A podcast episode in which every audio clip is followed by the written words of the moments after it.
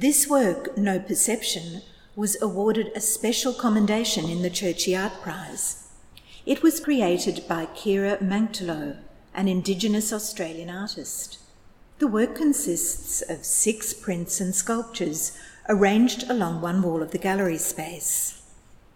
The first work on the left is No Perception Head Adornment.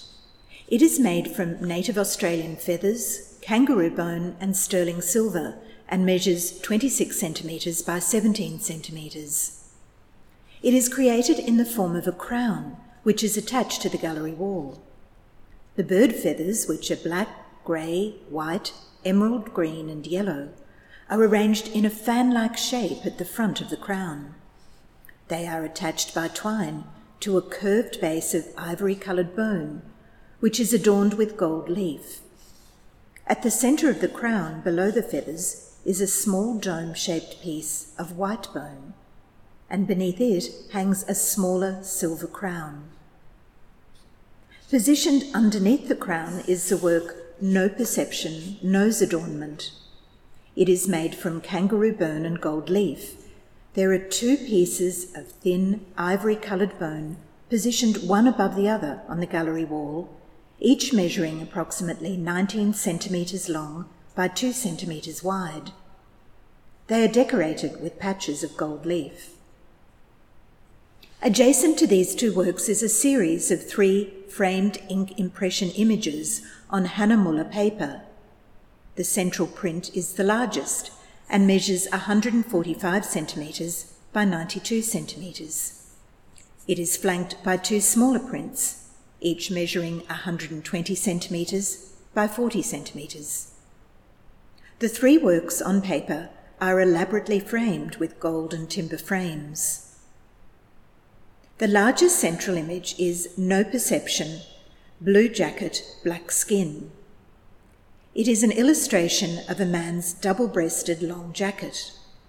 It is a contact print in blue ink, so the garment appears transparent, the back and inside of the jacket being visible through the front.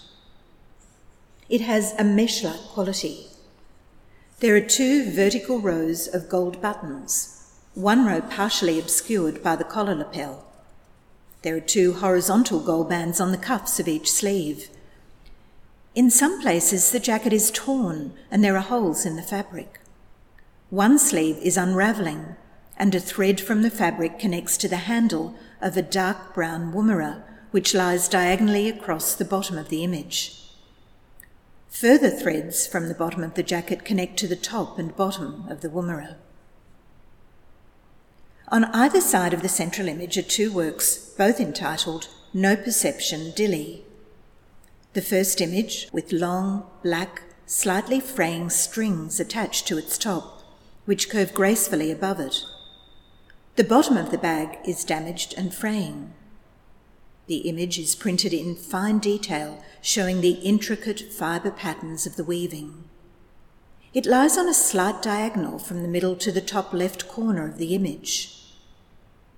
Beneath it, and lying on the opposite diagonal plane, is a traditional pale blue lady's handbag. It is a rectangular shape, and the leather is depicted by rows of tiny tessellating circles. The two handles of this bag touch the bottom of the dilly bag. The image on the right of the central work is identical to this, except that the position of the dilly bag and handbag are reversed. In this work, the dilly bag is below the purse, and the strings from the top of the bag spread upwards and cover part of the handbag, then curve elegantly around to touch the tops of the handles. The last work in the series is No Perception Neck Adornment.